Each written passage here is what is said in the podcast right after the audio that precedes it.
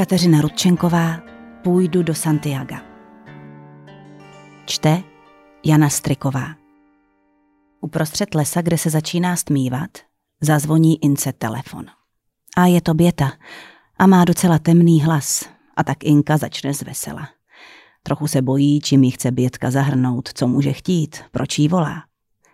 No ahoj Bětko, jak se máš? Ptá se Inka. No, popravdě nic moc, odpoví Bětka. Toho se Inka bála. Aha, to mě mrzí. Heleď, to bys nevěřila, co zrovna dělám. To mi fakt neuvěříš, hádej. Nevím, řekne Běta. Chystám se ke spánku, víš kde? Nevím, řekne Běta. V lese? Aha, řekne Běta. Jsi na čundru? No právě, že vůbec. Jsem v kundratickém lese. Na druhé straně je chvíli ticho. Pak Bětka řekne, hm, tam je to hezký. Stelu si v lese, Víš, chci spát venku, nebo možná ne rovnou spát, ale jen tu chvíli pobejt, protože chci za měsíc vyrazit do Španělska na pouť do Santiago. A na té pouti se spí v poutnických ubytovnách, v místnostech s palandama, třeba po 20-30 lidech. A to mě teda dost děsí. Lidi tam chrápou a já jsem zvyklá spát sama v úplném tichu a vzbudí mě i sebe menší hluk, tak jsem si říkala, že bych zkusila spát venku. Když vydržím mezi zvířatama, vydržím i mezi lidma, ne? Kdybych byla otrlá, spala bych po cestě prostě venku, ve stanu pro jednoho, ale to bych se asi bála, sama ve španělském lesem. Prej se tam potulujou divoký psy a jsou bezdůvodně agresivní. Navíc mám dost tenkej spacák. Tak proto chci teď zkusit, jestli bude aspoň trochu v noci hrát. Protože já jsem hrozně zimovřivá, víš? Jenže je jaro a bachyně zrovna vyvádějí mladým. Takže mám docela strach, že tu na mě za chvíli zaútočej divoký prasata a budou zuřit, že jim lezu do revíru. Jsi tam? Ptá se Inka. Jsem, řekne Běta. Viděla jsem tady v trávě jasně zelenou housenku, kterou oblejzali mravenci. Chvíli jsem nevěděla, jestli ta housenka žere ty mravence, nebo ty mravenci tu housenku, ale jo, byli to oni. Chuděru ji ožírali a ona se jenom bezmocně svíla. Bylo mi jí líto, tak jsem ji sebrala a odnesla o velký kus dál, ale moc živě už nevypadala. Těžko, těžko říct, jak to s ní dopadne. Nechceš jít se mnou do toho Santiago, třeba taky? To asi ne, řekne Běta. Říká se, že na té cestě člověk najde sám sebe, což jsou nejspíš takový ezokeci. Jasně, že sama sebe můžeš hledat i doma. Mohla bych místo cesty z Irunu do Santiago, což dělá necelých 800 kilometrů, osmkrát obejít Prahu a bylo by to stejně dlouhý. Ale přece jen to asi nebude to též, co? Nevím, řekne Běta. Obcházet Prahu by byl docela bizár. Navíc jde o ten duchovní rozměr, vázaný na svatýho Jakuba. A taky mě na to mláká ta možnost, nebo spíš ta iluze, že unikneš od svýho života, ve kterým tě všechno sere a vrhneš se do neznámého prostředí mezi neznámý lidi a okolnosti a je tu prostě ta iluzorní naděje, že můžeš ještě úplně změnit svůj život, začít po návratu se vším na novo, úplně z gruntu. A to mě láká. Začít znova úplně na čisto. A co Pavel? Zeptá se Bětka. No, já vím, je tam ten problém, že vždycky znova narazíš sama na sebe. Chci jít a aspoň na chvíli na všechno zapomenout. I na Pavla, i na práci. Už mám dost toho, jak mi neustále všechny moje přístroje hlásí přeplněnou paměť. Počítač, mobily, čtečka, tablety. Já mám taky přeplněnou paměť. A otravuju s tím snad někoho? Pěta se trochu unaveně uchytne. Pavel se má teď už snad docela dobře.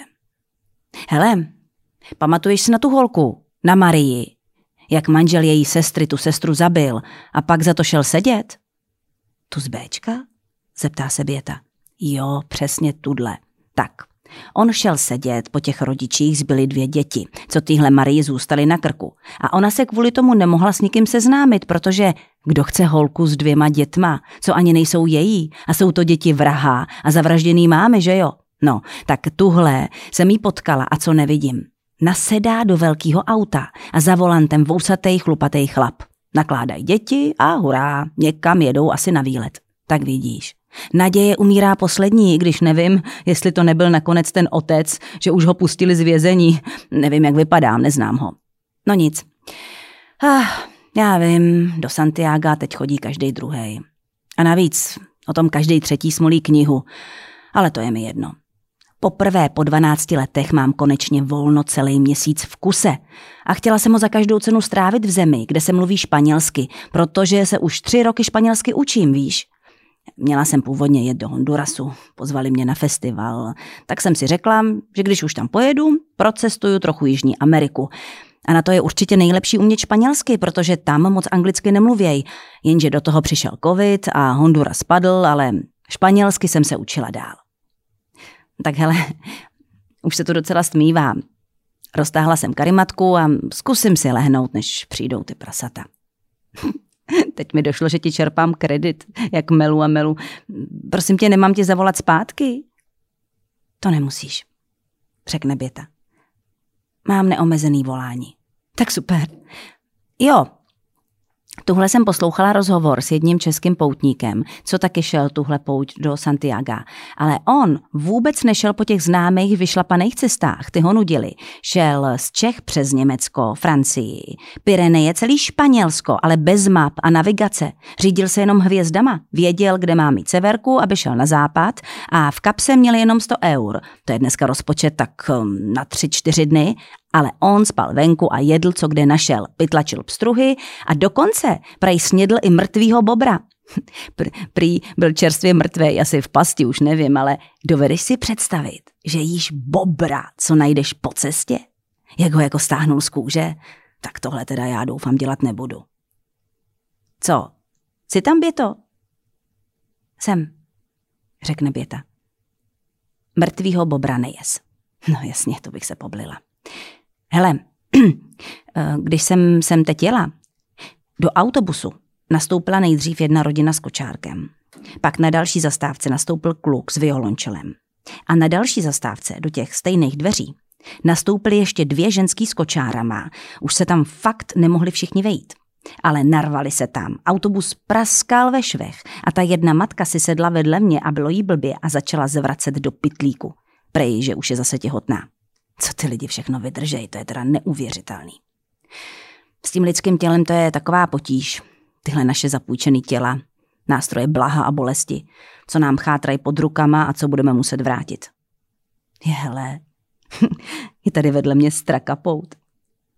Tady je ti strom, ve kterém je díra. Když jsem přišla, slyším, že v něm něco hučí jo, a bublá, jak malá povodeň. Tak jdu blíž a vidím ve stromě díra ve vejšce mý hlavy a v ní schovaní ptáčci, celý hnízdo, jen občas vykoukla hlavička. Až za pěkných pár minut se ten rodič odvážil vylézt ven a letěl jim pro jídlo. Inko, já... Nadechne se Běta. A to zvěděla, že když dostaneš berle, tak už je nemusíš vracet? Přeruší zase Inka. Můžeš si je schovat do příštího úrazu? On Pavel teď chodil o berlích, víš, tak proto to vím. A co se mu stalo? Ptá se Běta. Spadnul ze štaflí a naštípnul si koleno chudák. Nějak se mu to podebralo, dostal antibiotika, ortézu, berlejněk se do břicha. Ten do Santiago nepůjde. On by teda nešel ani tak, ale už se mu to snad hojí.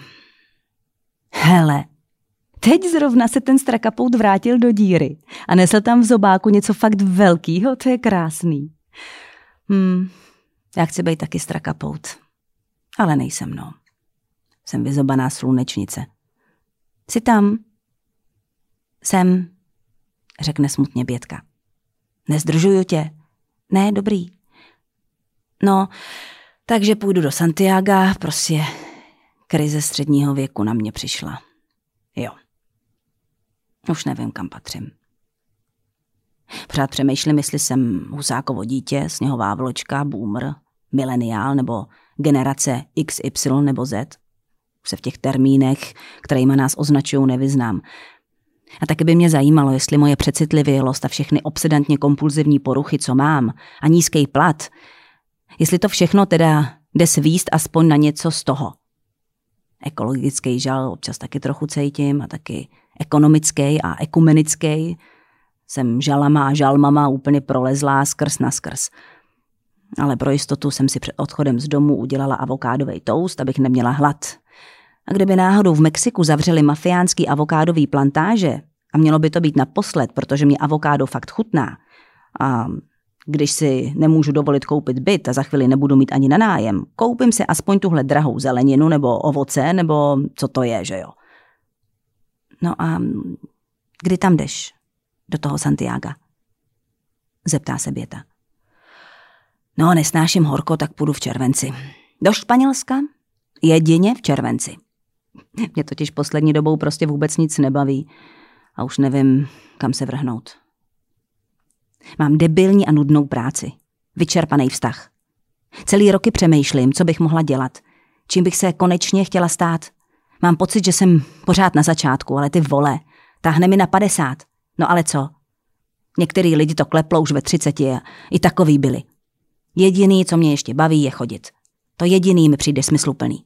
Tak dokud můžu, budu chodit. Půjdu 800 kilometrů a uvidím třeba na ten smysl života, přijdu po cestě. Jo, šel tam každý druhý. Ale ne každý, tak půjdu taky, protože jinak tady doma chcípnu nudou nad sama sebou. Když sedím zavřená doma, tak dobrodružství asi nezažiju. Leda by nade mnou někomu praskla voda a zazvonil na mě soused nebo instalatér. Nová láska mýho života, jenže žiju v nejvyšším patře, takže mě vytopí leda déšť. A prd láska.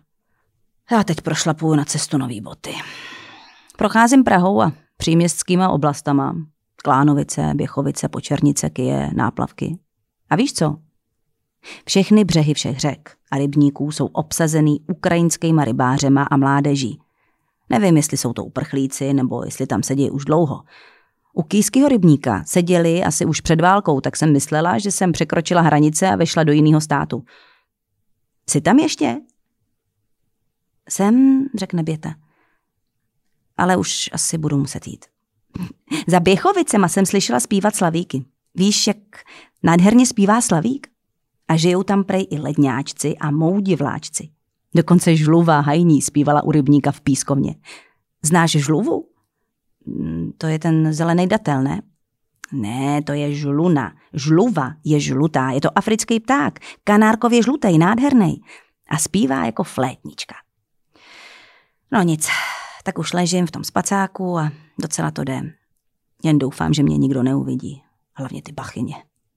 Jsem tu jak blázen. Budu si muset ještě pořídit nepromokavý kalhoty a nepromokavý ponožky a rychle snoucí ručníček z mikrovlákna, merino, trička, pončo a mini deštník. Můj život konečně zase získal nějaký smysl, když nakupuju tyhle funkční věci. Vyhazuju peníze, které s inflací začaly ztrácet na hodnotě tím šíleným tempem. Celý život šetřím a, a co? Teď všichni přijdem o úspory, tak bude lepší si honem ještě něco užít, než ten psychopat odpálí atomovku. Já vím. Zahumný válka, lidi umírají, utíkají, nemají kde bydlet. A já tady řeším takové podružnosti. Člověka by se za to styděl. Ty je hrozný sucho. Půjde jako trout. Na všem sedí pil, před pár dny se mi z toho udělala alergie. Napuchlo mi oko a taky mám asi něco se slinivkou. To nemám ze sucha, ale ze suchého února, jak jsem vysadila na měsíc alkohol a pak jsem se zase napila. Organismus mezi tím odvyknul. Zvracela jsem celý den až do noci a bolel mě uvnitř nějaký orgán, prej je v těch místech slinivka. Tomu se říká zanedbaný pití. Myslíš, že až umřeme, že ta duše, co vyjde z těla, bude mluvit a myslet nějakým konkrétním jazykem? Jak to myslíš? Zeptá se Běta. No já jen, že jsem se už učila anglicky, francouzsky, německy, rusky, japonsky, teď španělsky.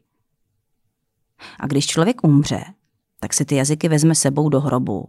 Tak by mě zajímalo, jestli v duši zůstane aspoň nějaký otisk těch slov. Jsou přece svědectví a výpovědi dětí, co si záhadně vzpomínají na svý předchozí životy. Najednou v pěti letech začnou mluvit jazykem, s kterým nikdy nemohli přijít do styku. Takový, takový případy jsou známý. Takže možná se ty jazyky neučím úplně nadarmo a v příštím životě, jako když je najdeš.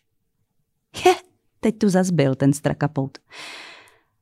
Ah, ale teď už asi fakt půjdou všichni v té díře spát. Běto, já už nemůžu.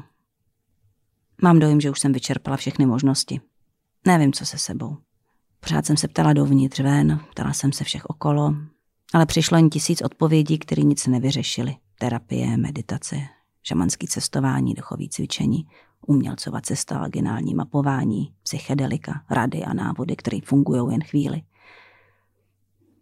Furt se dál motám v kruhu. Proto si teď stelu na listí. Možná ani ne z vlastní svobody, ale realizuju nějaký nevědomý zadní plán, o kterým netuším, jak se mi vzal v hlavě. Jak poznám, že je to moje? Chtěla bych být jednoduše konečně šťastná z toho, co činí šťastnou mě, jenže co to je? Jak to poznám? Jo, chůze, hory, slunce a moře. To asi jo. Cítím se poslední dobou tak hrozně osamělá běto. Kontakt s lidma na tom vůbec nic nemění, ale... Vyšla jsem tuhle náhodou do svatého Ignáce na Karláku, kde mají údajně nejkrásnější kaply Pany Marie Lurdské. No, nevím, zdá se mi spíš taková plastová, jak ta lurdská jeskyně, tak ta Marie. Ale náhodou tam zrovna začínal koncert, tak jsem zůstala. Byl to sbor a celý orchestr a varhany. A i když se ve vážné hudbě docela orientuju, hráli a zpívali skladby od dvou skladatelů, které jsem neznala. Soudobej američan Whitaker a francouz Maurice Derifle, nebo tak nějak. Requiem číslo 9. Bylo to tak nádherný. Byla jsem dojatá k pláči z té krásy. Je to tak zvláštní, že Bůh obdařil člověka hlasem, kterým může nejen mluvit, ale taky Bůh ví, proč zpívat. Něco tak zdánlivě neužitečného jako zpěv. Napadlo mě, že asi Bůh sám se schoval do toho lidského hlasu. Je to naše spojení s ním, s andělskými sférami, kam se můžeme pozvednout od toho strašného pinožení, povznést se do výšin nad naše životy. A tak teda říkám, ano, smysl mají tři věci. Chůze, příroda a zborová chrámová hudba, která nás pozvedá na to nízké a každodenní. Ty ještě jednou vylezl ven ten strakapout. Hm, to je tak rostomilej. Tak já už taky půjdu. By to si tam ještě? Jsem. To si hodná, že jsi zavolala. Asi je hlavně důležitý se z toho všeho nezbláznit, viď? Musíme vytrvat až do konce. Hm. Všechno si úplně zbytečně moc berem, že jo? Ach jo. Kde vlastně jsi? Jsi doma? Ne, Inko. Řekne Běta a zase chvilku ticho. Jsem v Bohnicích.